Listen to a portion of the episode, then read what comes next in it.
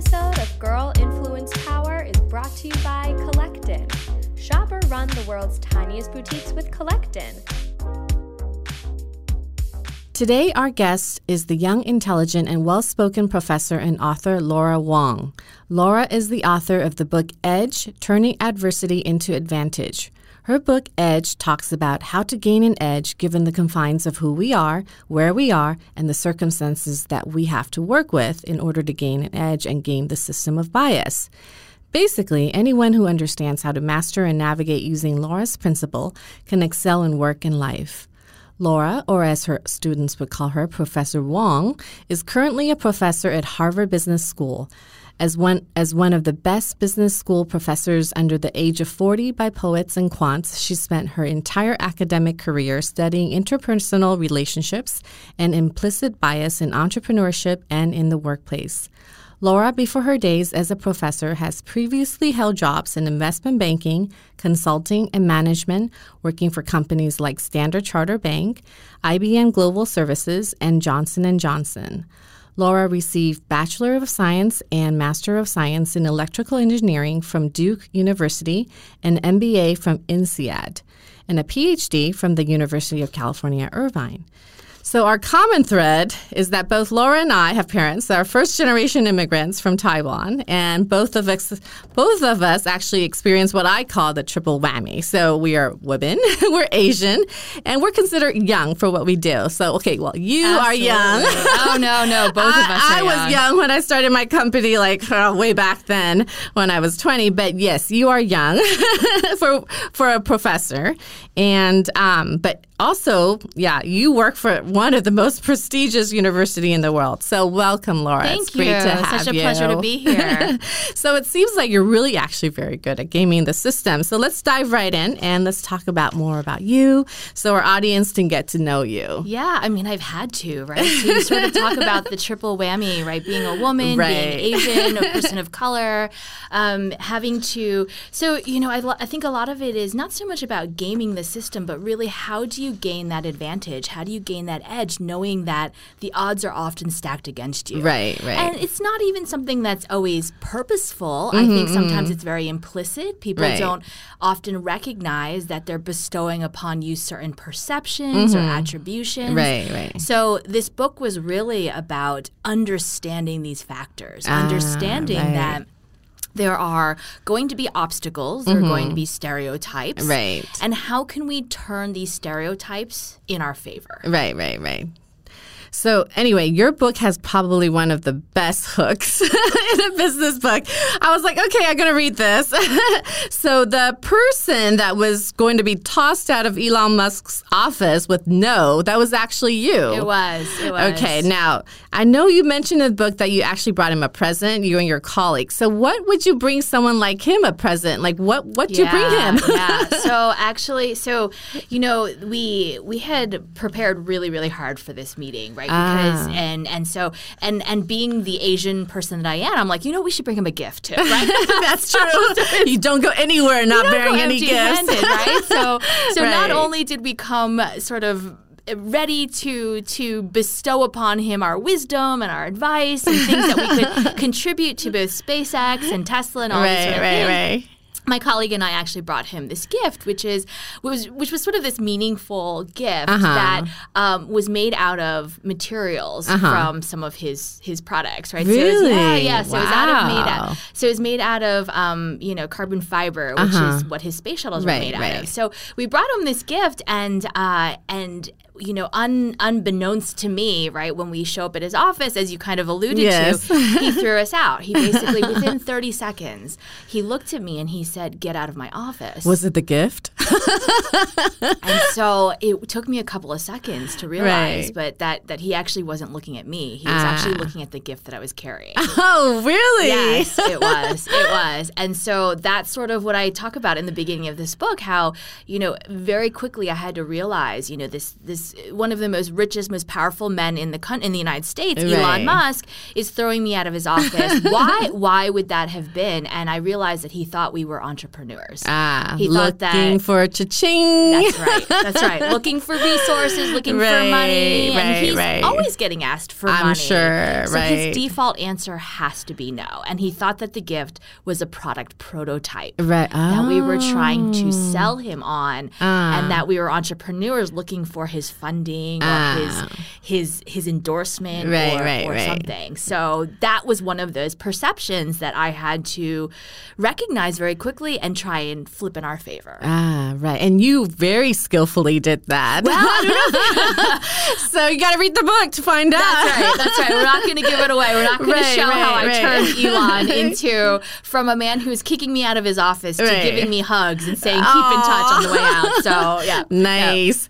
Now, so the books is did it start off with a thesis and then you went about proving it with research, or the concept was like you know something you already was very interested in, you know, in your entire life. Yeah, I mean, so this is something that I had been studying for about 10 years. I Mm-hmm. was studying disparities and disadvantage Ah. and, and stereotypes. Mm-hmm. And why is it that sometimes we work so hard? We put in so much hard work. Right. And we've been taught from a young age Right. that hard work is a secret to Right, success. right. And yet at some point, we realize that our hard work doesn't Right. always speak for itself. That's very Um, true. So that piece of it I had been studying for a while, but the book really came together when I was in the last couple of years where I was thinking, well, how can we actually empower ourselves, empower ourselves Mm-hmm. Ah, right, right. to achieve that sort of success and those outcomes that That's true. Yeah. That's true. Because it yeah, because I think it's a skill that needs to be learned. It doesn't come naturally for everyone. Oh, it's something that Yeah. we think should come naturally, Right. but it's really like a muscle. We have to build this muscle. Right. I totally agree.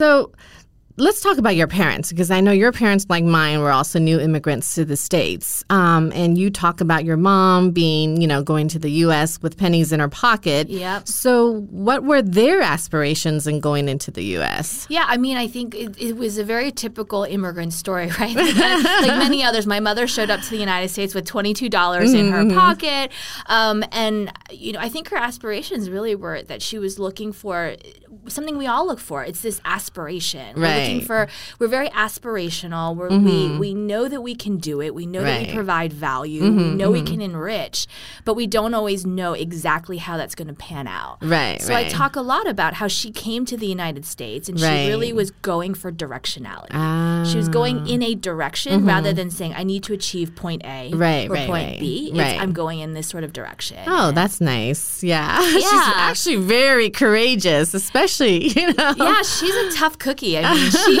is. She's um, you know, she she has this ability to both be extremely tough, but Right. also graceful at the same time. And so I think it's something that I've always strove for in my life as well. Right, because most, I mean, most every woman like talk to, like they always find their mom to be the most influential. I mean, in what ways, you know, was she influential to you as you know as you were growing up? Yeah, You know, I think it's changed over time, right? I think people, their relationships with their parents, I think over the course of their lifetimes do change. In Right, the beginning, right. it's much more of they are a, they are an instructor, they're Right, a teacher, they're sort of teaching you, That's and then they're sort of a companion, watching you, watching you, or Right. Mm-hmm. like it or not, right? People don't want to always, Right. And then they they they do turn into sort of a friend or a mentor, Mm-hmm. Right. or I think it evolves over time, and I think my mother and I have had that relationship. It's been ups and downs, Yeah. right? It's been ups and downs where I've listened and I've revolted and I've listened and I've revolted, and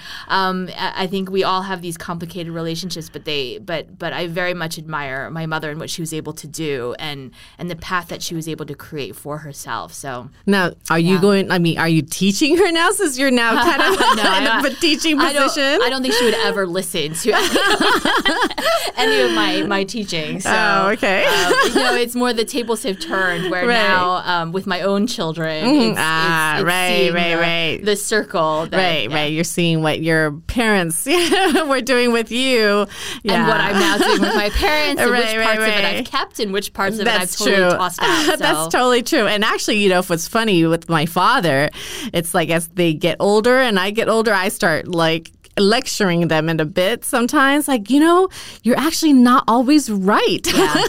and it is the hardest, I think, with people that we know really well in Right, terms of right, trying right. to influence them or change their minds. Right, have To be so, I mean, our, my natural instinct is to just be like, okay, here are the reasons why you need to listen. Uh-huh. Here are the reasons, but it, it takes such a different tactic, I realized, Right. Mm-hmm. with my mother, where it's very much like, help me understand why you think or like tell me more about and Right. it takes so much patience from me Right. to not just be like no you need to do it this Right, way. right, right. so you know it, it is like I, I, de- I definitely do use my research in that sense Right. So do you use the enrich, delight, guide, and effort? I do. I use that framework, and sometimes I think about like, oh man, my mother is not. You know, I really need to think about how to delight in this situation, Yes. delight my counterpart, so that she actually will listen to Right, right, the pieces of it. Right, that, right. You know, yeah. So. because you know, actually, I mean, with with parents, with siblings, like they know your trigger points, right? Oh, and it's so easy to Right, right. You forget that you know what you when you get emotional, you can't delight.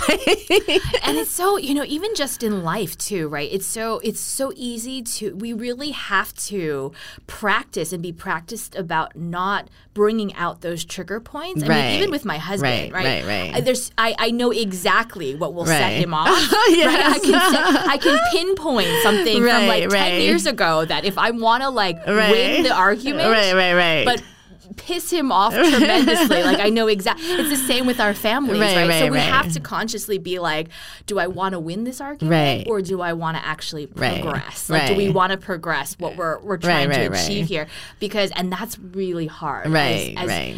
Those as as humans, right? Right. It's this this constant struggle between what is it that we want to achieve in That's this true. moment. So- That's true. Because as much as you can trigger, you also know your own triggers, so you can actually stop your own triggers from happening. When Oh, I wish I happening was to able you. to do that. I wish I was. I'm, quite, I'm not quite as good at that as I am the, the piece of because it. it's funny because I'm, I'm part of the CEO group called Vistage, and then there's like, you know, 10, 15 CEOs, and we always get speakers to talk about like, you know, uh, the type of personalities we are or the triggers that we have Uh-huh. Yep. or how to train ourselves to be able to spot these triggers and not go off on it. So it's it's funny you say that because it, uh, yeah, because it is it is very hard. It is very emotional. But Mm-hmm. but if you know how to use it and control it in the situation, then you can actually, you know, snap yourself out of it. Absolutely. So I know um, you have Taiwan you have Taiwanese parents like mine, and mine are like very typical stereotyp- stereotypical of uh, Taiwanese parents. Like you got to get good grades, you got to learn piano, you got to be humble, don't speak up. You know, like yeah, mm-hmm. don't be too assertive, especially if you're a mm-hmm. woman. So how are you brought up? Was that you know same or different with your mm-hmm. parents? So I so I um I did learn the piano when I was younger. um I did I was very heavily um you know school was something that school and education was something that my parents took very seriously. Ah, I think the difference was that my parents had all these aspirations, but I actually was not very good at anything when I was when I was growing up. I really, Really? wasn't. I mean, I was I was not I was not musical. I was not athletic. Um, I was painfully shy. Didn't have a lot of friends. Uh, so one of the only things that I actually was good at was math Oh. and school, and so you know, I think, um, and I also didn't really know what I wanted to be when I grew mm-hmm, up, and so mm-hmm. I think it was very frustrating for my parents from that ah. sense, where they they were they they very much wanted me to excel Right, in all right. of the things that social pressures, the, mm-hmm, the Asian social culture told them to. Right, right. She should be musical, ah. and she should she should be well spoken, and she should get good grades, and all of these sort of things. But um, but I think they were also very patient with me in the sense that they ah. they recognized that I Mm-hmm. Wasn't right. really I that that and so they did give me the space to kind of to, to kind of grow and, Ah. Right, and right. develop into who I was going to be. Um, so I think it was a little bit of both. I think Yeah, they really yeah. did have a lot of that the the traditional Taiwanese culture in them. Mm-hmm, Yeah. Um, but but I think they also recognized that they were in a foreign land and that they didn't really quite always understand Right. what was happening either. And so there was there there was this understanding that they needed to to also be patient. So I, I credit them with that piece of that. But they Ah. That's were very strict. They were very strict parents. Well, you got Um, the math part, so. Luckily oh my gosh fingers crossed that i at least i mean or, or you know praise to praise that i actually had one piece of it so that they could always say oh well she naturally loves she naturally loves math and so um, so that was the one thing that i had going for me Oh, So- okay. before any of your listeners are like rolling their eyes and saying oh my gosh she was good at math remember i actually was not very good at anything else Well, Um, maybe you thought you were too hard on yourself. You thought you weren't, but you were actually really good. You just don't know it. Well, I, I, that, that's been a, it's been a journey. It's been a journey. Let's say that. So Now, you were a cheerleader in high school. so did you vote? Did you get voted as most likely to be a professor? no. So you can see how my parents Right, had to be very, very patient. In fact, the you know my my mother was very, very upset that I was a cheerleader. Um, really? Yes, she was, and so she did this thing, and this was very much her style, right? Uh-huh. So I was, I was too. I wasn't driving yet, Right, So right. this was um, when I was 13, 14 was when I first made the cheerleading squad, Mm-hmm. Uh-huh. and so my mother. Um, would refuse to pick me up from practices. oh, wow. And so I would sit there and I would just wait for her Ah. to pick me up. and so she wanted to kind of show me that this was going to be difficult, like that I Ah, really wanted it. And it was right. it was in New Jersey, so it was cold. right. So she would basically say, "Oh, you know, I'm not going to pick you up. I want you to like, Yeah. you know." And so she would purposely sort of make up Right, excuses right. so that I would know. And then what happened was I started getting rides home Mm-hmm, from older boys Oh. who had their licenses. And so that was the end of that. She started picking me up. So that was one instance where I actually did outwit my mother. yes. Um, that was a good one. and I was a cheerleader for four years, all during high school, much to her dismay. Oh, well, that's nice. nice for me, not as nice for her. no, it's both. I think, you know, sometimes parents, they do need to know. Like, you know, kids have their own mind and they have their own, you know, what they want to do with their lives, you know, what they're interested in. And sometimes, you know, it, you just let them be.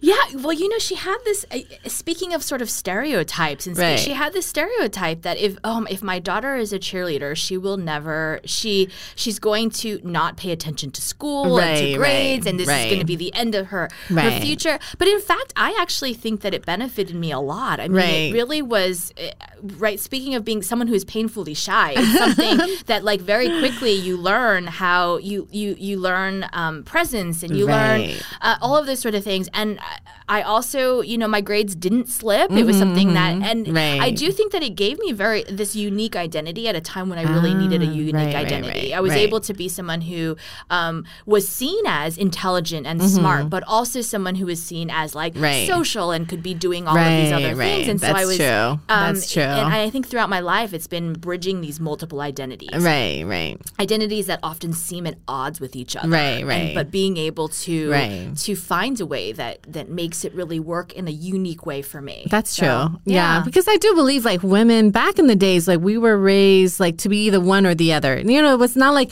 you know, they expected, well, if you're going to be a CEO or a woman or in business, then you got to act like a man. But that's not necessarily the case. Because when I was growing up, I always, I always questioned that too. Like, why do CEO women's or why do women in business have to look and dress like a man? Why can't we be beautiful and mm-hmm. use what we have to gain an edge? Yeah, I mean, like, you know, we could be both smart and very capable. Um, why not that? But Yeah, yeah, it's really about being who authentically who you are and Right, right. recognizing that if you are who you authentically are, it will come with Right, certain stereotypes right. and perceptions and negative attributions. Right. But you can still be who you are and turn those and flip Right. those in a way that do benefit you. Right. so that's something that I've been Right. studying for quite some time now is exactly how do we how can we be uniquely ourselves in a Mm-hmm. way that still gives us an advantage and gives us an edge in our lives. Right, because I think the delight comes from, you know, what you said, from genuine. I think people can tell when you're trying to be delightful or trying to delight them and it's you're not genuine. And I think I come across that a lot in business too. Um, if you try to be something you're not and then you try really hard, people can see, kind of see through that. And it actually, Eventually. yeah, and The- it kind of works against you most of the time. I think eventually, I mean, it is tough sometimes because there are some people who are extremely good at impression Ah. management or being That's true. strategic. And so, right, right, right. you know, so I talk about how do you do this in a way that because this is not about impression management or being Right. strategic at all. This Right, is about right. um, really showing people who you who you authentically are in a way that's going to be sustained um, and and provide that provide that edge for you throughout in, in any context that you might be in. So it's like more natural, really. Yeah. Yep. And it's harder to keep up a front than to just be really the natural you. So now I've actually been asked before by a lot of like VC men during my fundraising, my first round. Um, and actually, one guy actually told me, like, why would you do a business where women help women? Like, aren't you guys just all naturally competitive? And I looked at him, I'm like, um, I think we're pretty much done here. like, I don't think you understand women. I don't think you understand the business. Um, like, what what do you think about that statement? Do you believe that that women are just naturally competitive? Do you have any good examples to give us? You know, what I think we forget sometimes is that there's a continuum, right? Mm-hmm, People always want to put things in a box. Like, do you think X or do you think why? Do you Right. Mm-hmm. think yes or do you think no? And I think there's always a continuum be- between between everything, right? So there are, there are definitely going to be those Right. women who are, you know, sort of the queen bee syndrome, Mm-hmm, like women who are out for other women. And then I think there are also going to be those women who are genuinely want to be um, helping women and, and, and, and, and just basically elevating all Mm-hmm. Women out there. right. But and then I think there's everything in between. right, right. And when there's everything in between, what happens is a lot of it is determined based on context, Mm-hmm. based on individual behaviors, individual factors. Right. Um, and so, uh, you know, as much as people like to sort of say, like, where are you? Are you are you on this side or at this side? Mm-hmm. Right, There's right. really just it's not just one side or the other. So I think throughout my career, I've seen, I honestly seen both. I've seen Ah. both, and I've seen everything in between. I mean, Mm-hmm. I think early on in my career um, some of my the biggest supporters. I mean, I Mm-hmm. had um, I had one manager when I was at Johnson and Johnson Mm-hmm, who th- two actually two managers, both of them women, and it Mm-hmm. was because of them that I had the opportunities that I had. They believed in me. They Right. Mm-hmm. had my advisor in my PhD program was a woman, um, and I and uh, you know I think to myself, these are women who always had my best interests at heart.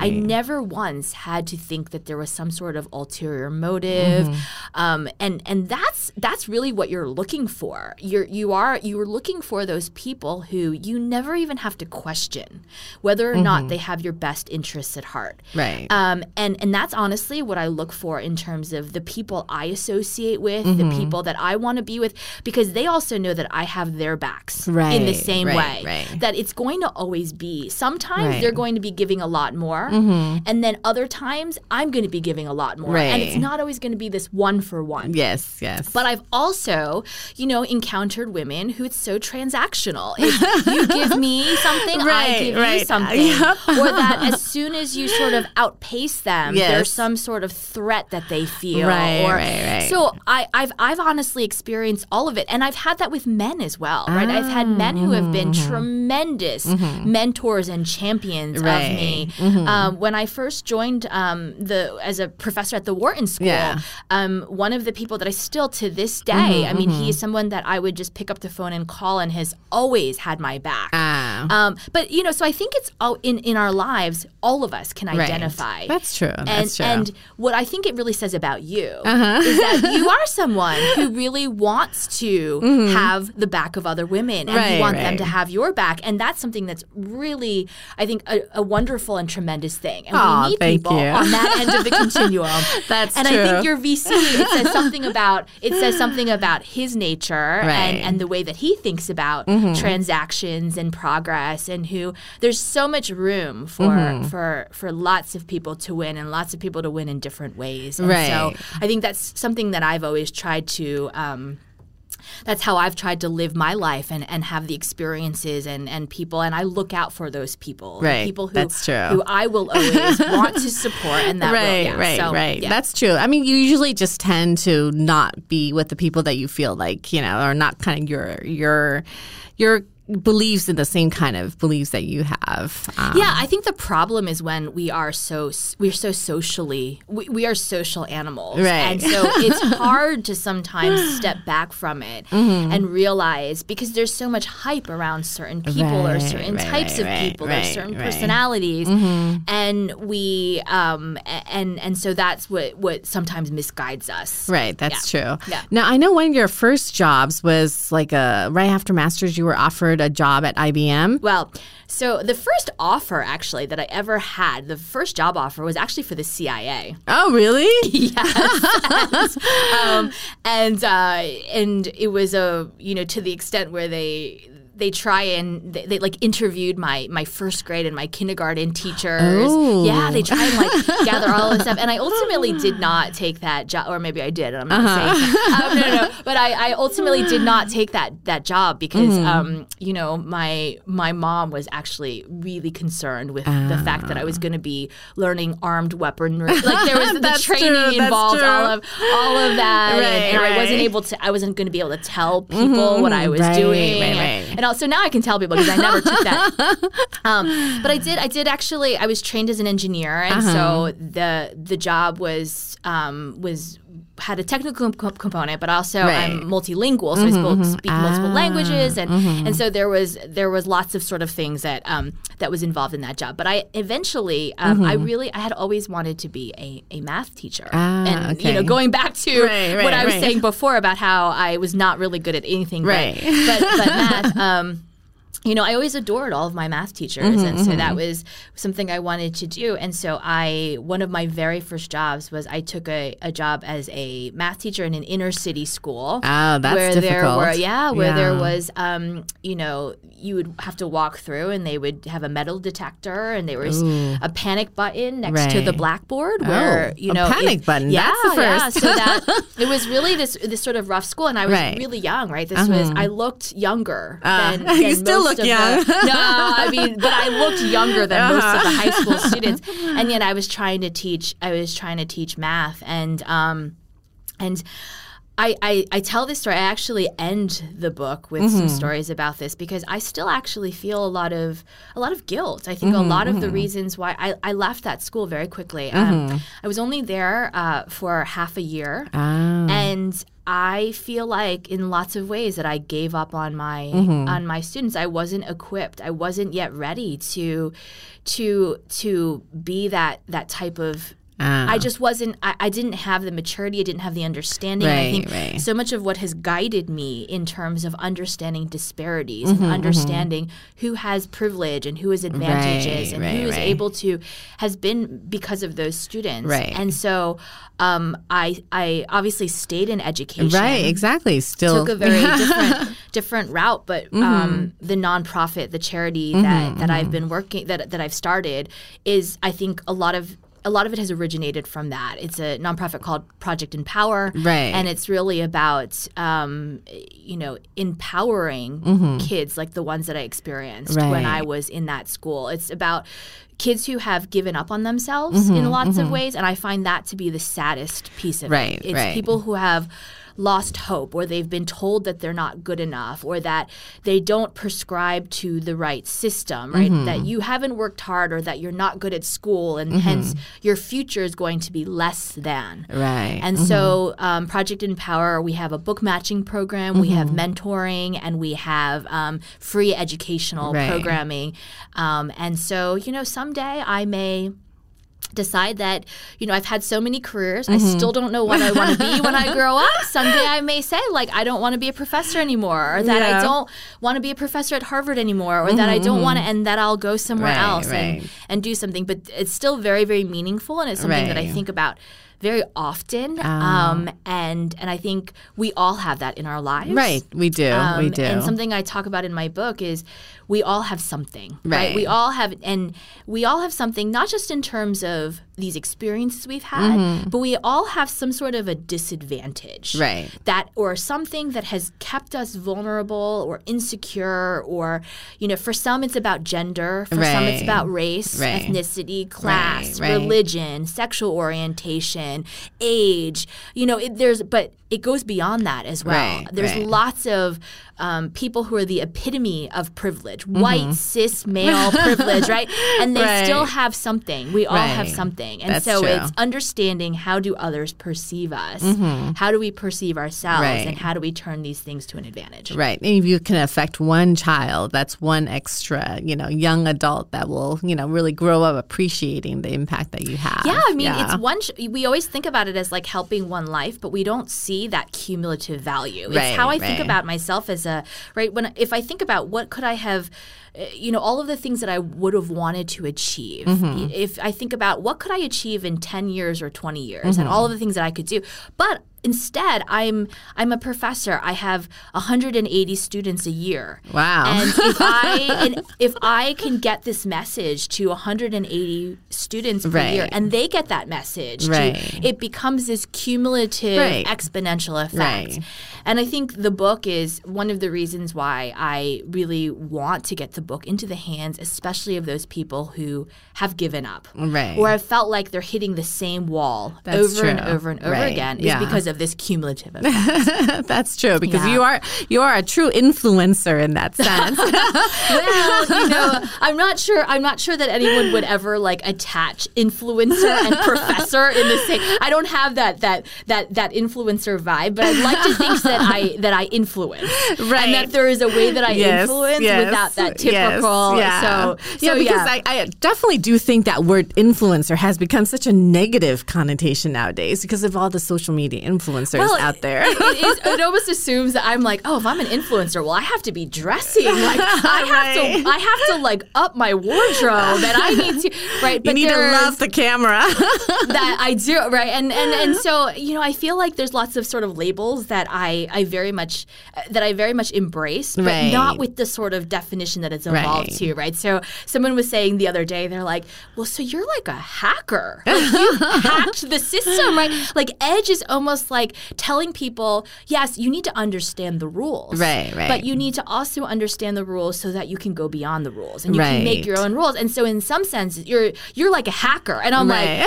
I guess I am, but the word hacker has this connotation Right, to me. Of, exactly. Right, and it's the same thing as what you're saying. Like, yeah, in some ways, I, I I aspire to be an influencer in the ways Right. that I can influence. to aspire. Uh, yes, yes, yes. So, right, you're the influence to aspire. Yeah, or maybe I should turn this word influencer into something different, right? Like, Right. I'm gonna I'm gonna create like a professor TikTok account and have a different way that people think about about influencers. So, All yeah.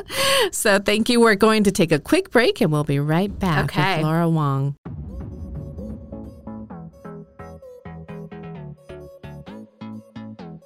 Now you can try before you buy on Collectin. Introducing Experience, the new way to shop jewelry.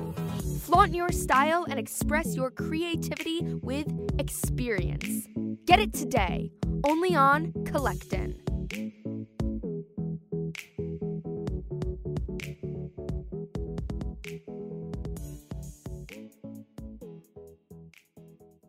We're back with Laura Huang. So let's talk about your book again. So, your book, Edge, is very applicable to life in many various ways and different levels. So, how do you see that book? Is it like a business book? Is it a self help guide? I mean, how do you see that? I mean, I think it's both. I think it's um, I think it's very applicable to to work Mm-hmm. and to what we're trying to strive for in our careers Mm-hmm. and our our life's sort of purpose. But I Mm. also think it's very um, developmental in terms of like being a self development book where it applies outside of business and life as uh, outside of business into our lives as well. Mm-hmm. So, um, you know, I because I'm a business school professor, I think that it was framed from the beginning as a business trade book, a business a book for um, leaders and Right. um, individuals within organizations. Um, but in many ways, I think it's evolved to be something where people outside of business have have taken and and used in their lives as a guidebook as well. I mean,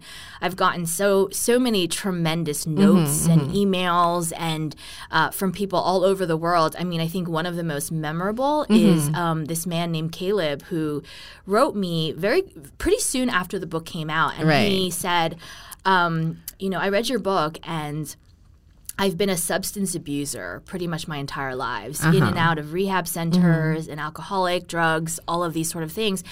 And I read your book and I decided that I want to stay clean. I decided Oh. again that I want to stay clean. Right. And I've now been clean for one week. And Nice. I was so touched. I wrote this really long email about like how how grateful I am that he he reached out and how it's so Mm. wonderful and I and that I you know all, that he can do it and like this like all right. Mm-hmm. of these sort of things. And then I stopped and I deleted the entire email. And I wrote him back and I said, "There's nothing else I would love more than to get the same email from you next week." Ah, nice. Mm-hmm. And every week he's now sent me an email saying, I've now been clean two weeks. I've Oh, now been clean four weeks, six weeks, Right. 12 weeks, 26 weeks. And, and thus you're the teacher. and yeah, no, and I mean, you know, it was something, and I think, and and those, that's what I think this book means to me Right. in terms of not only has it helped him get back on his feet in terms of his own life, but now we've sort of we've had this like dialogue through Mm-hmm. Right, email right. exchanges where he's like, okay, and now I applied to this job, and now, and like I think there's something around where it's it's it's such a personal like sometimes Right. people say to me like oh professor huang like what are the five steps that i should take Mm-hmm, to gain my edge and i wish i could say like step one do this step two do this step three do this but instead really it's a perspective it's Right. a perspective where Right. Mm-hmm. i give this this framework this perspective for thinking about your own unique challenges Right. your own unique strengths and weaknesses and underestimated strengths Mm-hmm. and then it's really about how do you hone your ability to do this and that's what caleb that that's what it Mm-hmm. Ah, really right, means to me is that he was able to do it it wasn't like me telling him i'm so proud of you for doing this or, i'm Mm-hmm. So right. glad you did this it's he did it in his own way. Right. There was something, and I don't even know what it was exactly. Yes. there was something in it that said, "You know what? I want to start. I want to be clean again. Right, I Right, want to do this." And and so every week, um, right. you know, I wanted to emphasize like you don't really need it's it- Right. you've got this. You mm-hmm. you've got this. And that's the message that I think I wanted for my students. That's the mm-hmm. message I wanted for readers. That's the mm-hmm. message I wanted for, you know, anybody who Right. who I, I would hope would would would appreciate in Right. this perspective. That's true. Because in your book, it's very different than a lot of business books that I read. Yes, For one, the stories are really in, like very relatable, and they're not like you know some business guy doing this and that, and you know it's an achievable and attainable. Something it's really relatable.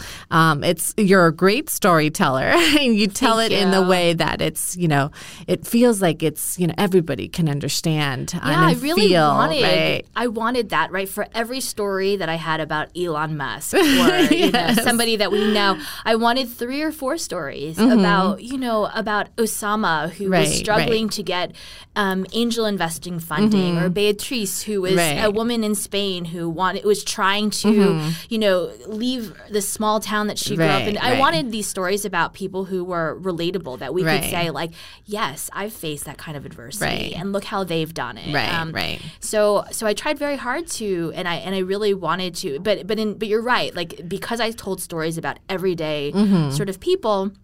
One of the disadvantages, right? Mm-hmm. Speaking about advantages and disadvantages that I've sort of faced in this, in in this is because I I am a business school professor. Right. Um, there was this expectation that I would be telling stories about Steve Jobs and Elon Musk Right. um, and I'm also not the typical business school professor. I'm not the typical author. Um, Right, right. When we think about the business gurus out there, they're almost always Right. white men. And here I am, um, an Asian woman with a first book. I'm a relatively unknown, you know, person. I'm I um, and I'm and I'm talking about sort of these perspectives and these theories and Right. this framework that is um, pretty much very very different from Right. Mm-hmm, you know a Porter's Five Forces or any sort of the the business school curriculum that that we've had, but it's been very meaningful and so my hope is that that I will be able to continue to reach people like Caleb and reach Right. people who are in organizations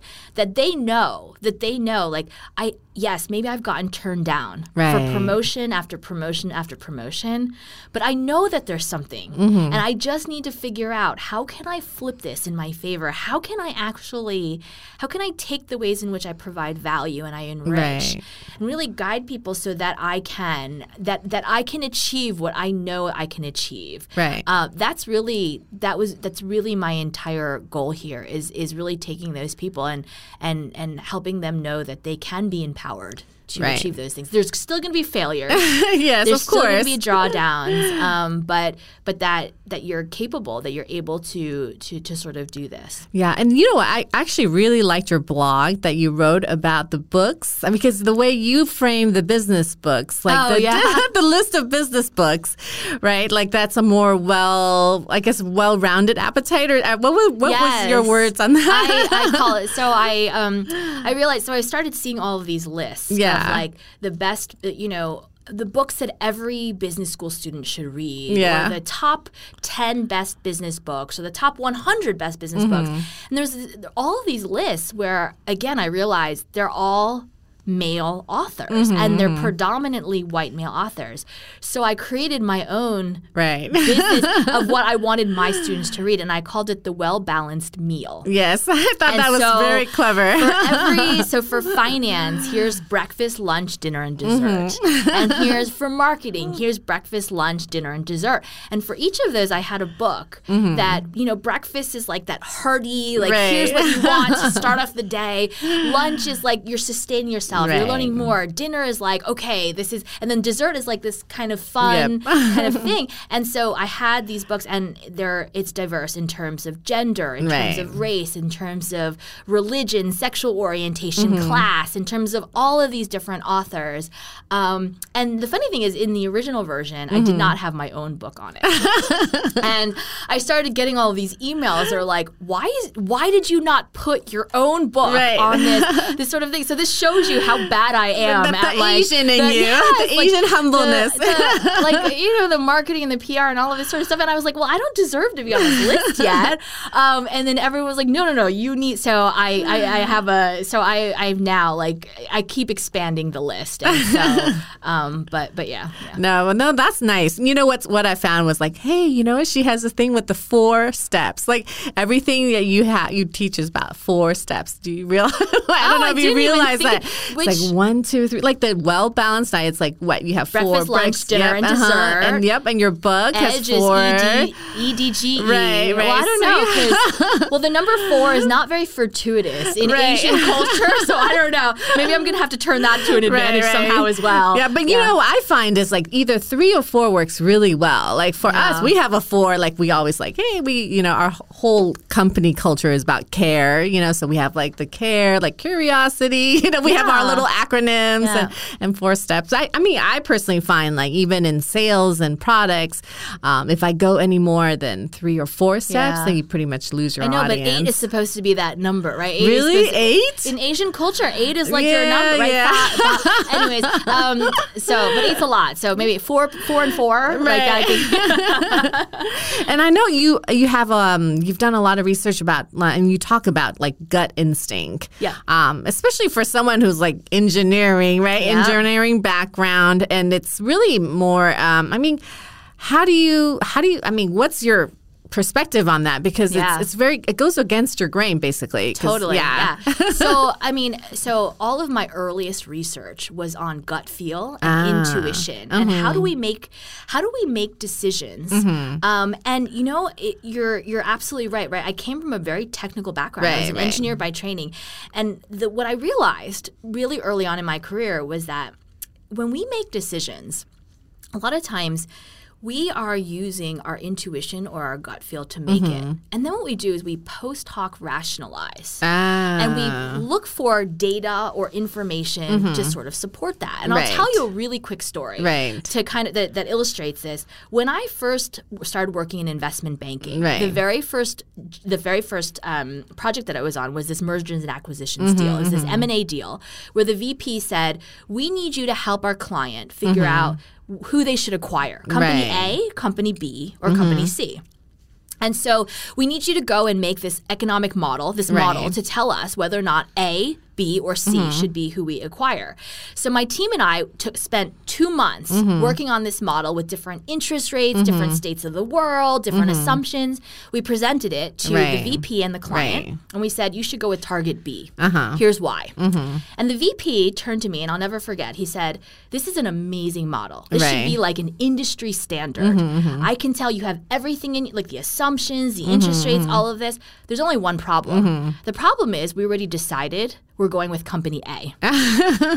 so can you now redo the model?" Ah, To make it say that we should go with company A. right, right. So I tell this example because this is how we make decisions for whatever reason, Mm-hmm, Right, Because right. of um, because of our intuition Right, or because right. of social mm-hmm. information or because we, we we've already decided we're going with mm-hmm. company A. Right. We now post hoc find the data ah, to mm-hmm. say that company A is the right decision.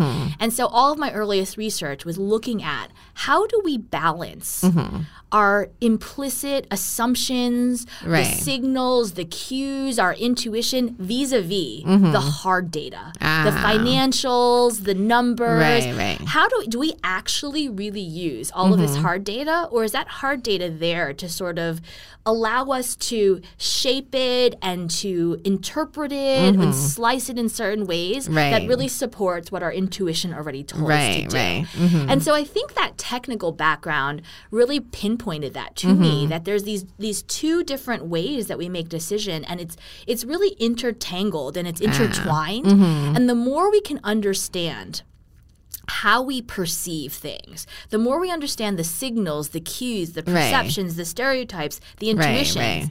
The better off we are in Right. understanding how these two intermingle and intertwine. Right, so, right, right. That's yeah. true. Yeah. well, that's the most um, well explained gut gut feeling, gut instinct explanation I've heard. Well, you know, and I think, and I think that's really like that was what you know what I studied, what I started studying out was you know more than more than a decade ago. That's what I first started studying Mm-hmm. Right. Mm-hmm. was how do we quantify the unquantifiable? How do we Right, quantify our intuition? And I think that's gone into everything that I've studied subsequently, Right. uh, because really gaining an edge is about how do you hone your intuition, Mm-hmm. Right. how do you hone your ability to see how others see you so that you can guide those perceptions, so that you are empowered to really under and that's really Right, where that intuition piece That's true. in. That's true. Yeah, because in some ways, it's. I mean, you know, it's very. I mean, I guess you're putting it in words because a lot of people tell me that, m- like, my business decisions are all gut instinct, but I'm like telling them, no, I don't think so. Like Well, you, said- shouldn't. Yeah, you shouldn't Yeah. be apologetic about right, it, right? Because right. it's we are in this we are in a society where we we are almost apologetic. Yes. About you know, like oh like now I got to find data to support Right, this. right. Or, I that makes me to- very women or very emotional, Yeah. right? Right, yeah. But you know your your instincts and your intuition, your gut feel. It's really that's that's the base. It's it's it's come about because of prototypes and schemas and your mental models and all of these Mm-hmm. Right, things right. have gotten to you to where you are. Right, And there's a lot of it data that is That's embedded true. in that as well. Right. So there's no reason to be apologetic about Right, that. And right. I think that's something that um, you know I talk a lot about as well is like honing your intuition. Like, Right, That's, that's sometimes true. knowing when you should chuck out all the data. right, that's true. It's about knowing intuition is about knowing when you should actually use the data Mm-hmm. and not be guided by other things. But sometimes it's also following your intuition and and throwing out all the other data Right, because right. the data leads you astray. Right. That's true. Okay, so now do you think men or women are different in that the way they make their decisions based on yeah. gut, you know, gut instinct? I have a friend who who who I have a friend who who teases me often about saying, you know, you're like a closet biological as existentialist or essen- that's a big one. biological essentialism, which is essentially do which is, is essentially this this this argument, this biological essentialism is is this argument that men and women Mm-hmm. Have certain things that they are pre-prescribed to be better at worse at, right? Right. And the reason why she sort of says this is because I, you know, I tell this story about how my daughter, Mm-hmm. um, grow, as when we were when my daughter was really little, we didn't do anything differently with her, right? We Mm-hmm. Right. didn't have we didn't dress her in pink, we didn't dress her in in red, we didn't we didn't talk about princesses, we didn't talk about any of the sort of stereotypical feminine Mm-hmm. Right. type things that Right. that you know, but yet my daughter, before she even started school, before she even had social influences, was really like into princesses. She wanted Ah. stories about princesses. She was she was attracted to more. Right. And and so I was telling this friend of mine, like, so you know, sometimes I just I think that there are just, and so your question is sort of along those lines, right, right? right. Um, I think that women um, definitely have advantages Mm-hmm. uh, in terms of decision making, and I think men have advantages Right. Mm-hmm. in terms of decision making. And I think there are different advantages Right, that right. men and women carry in when they're in, in terms of when they're making decisions. Right. So I think it really comes down to what type of decision is it? Mm-hmm. What are the contextual factors? What are the nuances around this decision? And how can we actually optimize the way in which we make these decisions based on who we are, Mm-hmm. the context, the environment, all of these all of these various different factors. Mm-hmm. Right. Um, and so I don't think one is better or worse than the other. Right, right. But I think where we get into trouble is again when we try and say this all decisions are created Mm-hmm. equal and therefore this gender or this race or this type of person is better at making these decisions. Right. Um, I also think that there are ebbs and flows. Mm-hmm, so you can take the same person with the same decision, and that person will make different decisions Right. um, based on nuances and circumstances. Right, so another right. way to sort of say this, another way to say this is you change one variable. Right, here, I'm putting on my engineering sort of brain here. But you, right, if you take an equation, you change one variable, Right. And the entire equation changes. Right. So you change the industry that you're operating with, Right. in. You change the mix of people that you're interacting Mm-hmm. with. You change you change one variable, and all of these things sort of shift. Right. Uh, so what what is important from an individual level or from a leader's perspective is being un- able to understand these nuances and these nuances include things like situational arrogance um, the intent versus impact Right. um, you know all of these sort of things that that i talk about with my students and talk about in the book as well Right. You know that one story that you had about your daughter and the princess. yeah yeah You know, because that I was like, oh, that was very clever. So because I have a six year old, and Yeah. yeah, and, and she naturally actually, uh, you know, also was, uh, you know, into the princess before that, you know, and I was purposefully actually not giving her pink and not letting her be Mm-hmm. the Disney princess fan. But then she was, you know, attracted to it, and she goes towards. It. And I love that story about uh, your husband. Can you uh, telling Yeah, yeah. telling your daughter I about mean- the princess and how you he twisted it? right right so it was um so so my as i kind of mentioned my daughter you know every night she, she was just she was really into princesses and we didn't really understand why and so every night we'd say what what kind of story do you what do you want us to read to you tonight. And um and she'd say i want a princess story. And my my husband would be like oh what about a story about an engineer? Or what a story about a doctor? Or a story about an architect? And she's like no princesses. So he started telling her these stories um, about Princess Ashley, who is a princess engineer, or Princess Claire, who was a princess architect. Mm-hmm. And so it was always a, um, a a character who was both a princess and something else. And so it was like Princess Ashley was this princess engineer who would like save her hus- her her her king, her father the king had some, you know, some big travesty in the kingdom and she had to go in there and save it with her tools and her engineering right, skills. right. And so I um I and, and I loved it because I, I loved that he sort of embraced who she was and wanting to hear these princess stories, but also wanted her to know that you can do anything you want to do. Right. You can be an engineer, you can be an architect, you can be a doctor, you can be any of these sort of jobs that that and and so I secretly started writing these down. Like I would hear him telling these Mm-hmm, Yeah. stories. and so I would write them down. Right. And then um, my daughter and I actually turned them into a children's book series Ah, where we, nice. we wrote them, we created illustrations, Right. we found an illustrator, um, and they're actually uh, we never actually published. They're they're like uh, they're on Kindle, right? They're, they're sort of, but we never published them into actual books. but um, we have you know we have we have the hardcover copies just for our own family as uh, so memorabilia. sweet. Yeah. but but they are on Kindle because we had family members and people who Oh, wanted to kind of right, right, right, kind of see them. But but it's it, it was something where we we wanted to embrace, as I mentioned, Right. all of those, turning it Yes, into that's into true. an advantage from from the standpoint of you can still own who Right. you are That's while true. still being able to reflect upon and Right. develop and, and, and, and guide the, the other pieces. Right. Now, because we're, you know, we all grow up with Taiwanese parents, which like hard working ethics is very important and they kind of like ingrain that in in you when you're growing up. S- But you're basically advocating, well, that's not enough anymore, right? The world has changed so much that you need to really gain an edge.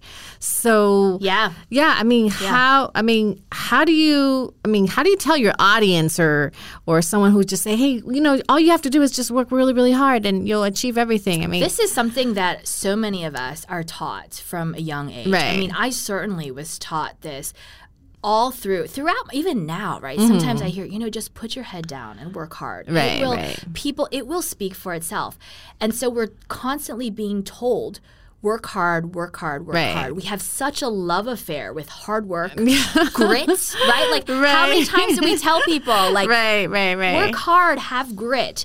And here's the thing. I mean, hard work and grit, they are critical. I would never say that they're they are not critical. Right. But hard work and grit alone are not enough. Right, And when we when we have this love affair with grit, Right. we tend to forget that there's so many other pieces to it. So the Right. main premise of my book, and even you know, we spoke about the E D G E. right, right. The you know, the E stands for enrich, the D stands Right, for right. delight, the guide, the G stands for guide, and the final E stands for effort and hard work. right, And effort and hard work come last Right, in my right. Mm-hmm.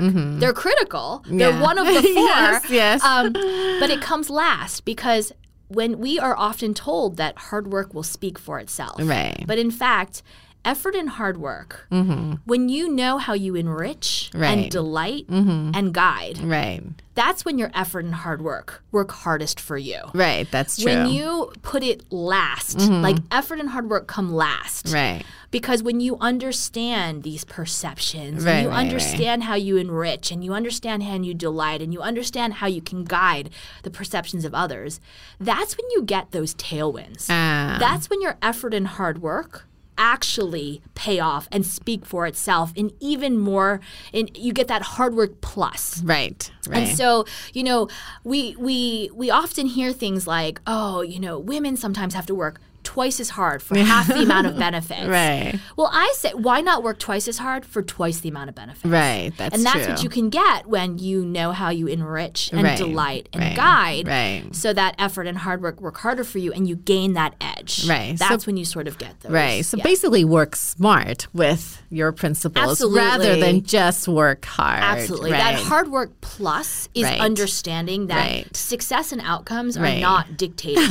That's just true. based on hard work. That's true because you know it's funny because I have because I'm in a CEO group and a lot of guys in there are like you're not working hard enough. I'm like, well, what is hard enough for you?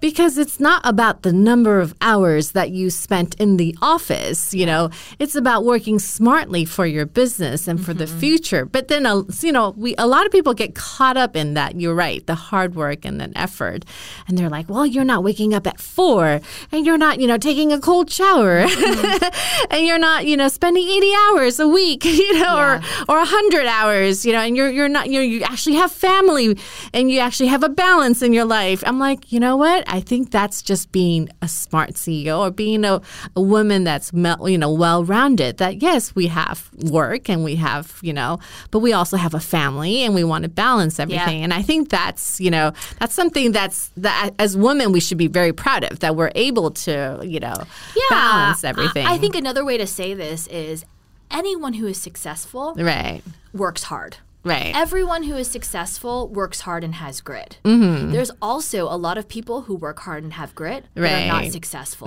that's true. What's what what's Right. the what is the difference? what is the difference right. between those who have it and those who don't? Right. And I believe it's those who have cultivated and and been able to gain an edge and Right. understand that where their their hard work does. Right. So so I think um, I think that's and and I think that's what a lot of people struggle with is that I've put in the hard work. Right. I am I I, I I, I do work really hard and I've been doing all of these things. Why do I still feel like I'm I'm getting pushed down? Why do I still feel like I'm not able to reach reach the sort of aspirations right, that I'm that I'm looking for? Yeah. Okay, I'm going to throw you a curveball. Sure. I love So- curveballs. So, with all that hard work, how do you de-stress at the end oh of my gosh. um, you know, I, you, I I think there's a lot of different things that I, I do. To, I I love um, I love reading, um, and in fact, the, what what happens is I end up reading the opposite of the types of re- things that I, I typically have to read or that I, I. So I most of what I read is fiction. Uh-huh. Um, so even though I write nonfiction, um, I love just reading nonfiction of all sorts of different kinds. Um, I also you know, I run. I'm not a good runner, but I, I run. Um, th- it's changed with since since having kids. um, The ways in which I de-stress has, has Mm-hmm, Right. Mm-hmm. changed significantly. Um, but but there's not one thing that I Right. Mm-hmm. do to sort of de-stress. Um, I think it's uh, a variety of different things where I, I'm not naturally somebody who gets stressed easily. I have a lot of vices and a lot Right. of faults, but being stressed easily is not something um, that happens. I mainly get stressed more because I know my working style and I know what works and what doesn't work. Right, and right. there's certain things that I have to do that are Right. Opposite from my working style. Like I, I am not great with Right. large amounts of uncertainty. I'm not great with, um, you know, lo- lots of things that I study. Right. Right. I'm not. I'm not. I'm not great with big amounts of uncertainty. I, I'm. I'm. You know, that's why I have to surround myself with really good people who who, who compliment me. Right, right, well. right. So- No, but you know, great Yeah. leaders also surround themselves with a lot of great people because it takes Yeah. a tribe. It takes a you yeah, know, and I group think of people. with, with good people, it's, it's, Right. it's really you really have to when you find good people, you have to really like you have to nurture those, Right. Because it's this simultaneous. I've realized with finding good people, and I talk about this in the book as well. Is like y- you know you need to have overlap in terms of some really key things. Mm-hmm. Because when we when we say surround yourself with good people, people who have different skill sets than you, Right. That can also go horrendously wrong. Ah. You need to be able to find that those those key things that you overlap on, you see eye to eye on, Mm-hmm. Right. really clearly and really quickly, and then know that you've got this extra, you've got these very complementary skills. Ah. And so a lot of even founding teams, the Right, reason right, they right. go wrong is because they've got lots of the complementary skills, Right, but they right. haven't found that beautiful overlap that allows Right. them to to yeah. work together Yeah, and yeah, stay yeah. together, which Yeah. is very, very hard in a founding sure, team. sure. So, what's next for you? Well, so you know, my my day job, you know, I continue to sort of teach and Mm-hmm. do research. So I'm Uh-huh. continuing to do research a lot um, in this area around disadvantage and inequality and stereotypes and how we can flip things to our advantage. Um, I teach um, a course. I teach entrepreneurship, um, a course called Founder's Journey, which is around uh, all of the people issues Right. of starting a company, all of the sort of nitty gritty Yes. people issues. Um, and you know, someday there will be a book too. I have lots of ideas going in and out of my Right, right, head. right. Um, but I think you know one of my primary focuses is I, I really care a lot about Project Empower and this right. nonprofit and charity that that we're working on and it's really my way of taking all of the experiences I've had and the work that I've done and and really giving back in a way that I think I you know in a way that I can give back in in in a really effective way. Um, there's lots of things that I could be doing, but this is really feels like I'm able to make a difference. You know, I mentioned Right. Caleb and I mentioned people that I've gotten notes from, and and so um, you know, trying to find ways to continue doing it's it's it's not my natural. I've never really started a nonprofit or a Mm-hmm, charity, but I, I I I believe so much in this in a way that I haven't believed in something in a really long time, and Yeah. so um, continue to take that forward in terms of the book matching program and the workshops and the um, and the mentoring and and all of the pieces that that um, that I hope that that I that I hoped that the messages of this would Right. get across to readers, but now it's getting across to people who would have been readers but Right. don't have the opportunity to necessarily have been readers. That's true. Well, thank you, Laura. yeah, thank you so much. Thank you, Laura, for joining us today and sharing your amazing stories. Congratulations on your book, Edge. It's available on Amazon, Barnes & Noble, and Goodreads. And don't forget, it's very important to leave a review online and share with your friends. It's an awesome book. I read it page by page and took notes, which is actually something that I don't do very often. Um, so it's very nice that you can come and join us today. Um, in person. And for all of you who haven't followed Laura online or on social media, you could find her on LinkedIn, Twitter, IG, or Facebook, and even on YouTube. Or you can go directly to her webpage at laurahuang.net, subscribe to her newsletter, take part in her initiative, Power, Project Empower, to help underserved and underprivileged communities. And of course, you, if you enjoy the podcast today, you need to subscribe to our podcast and check out our videos on our website, girlinfluencepower.com, or on Collectin's YouTube channel. Well, there you have it, Laura Huang.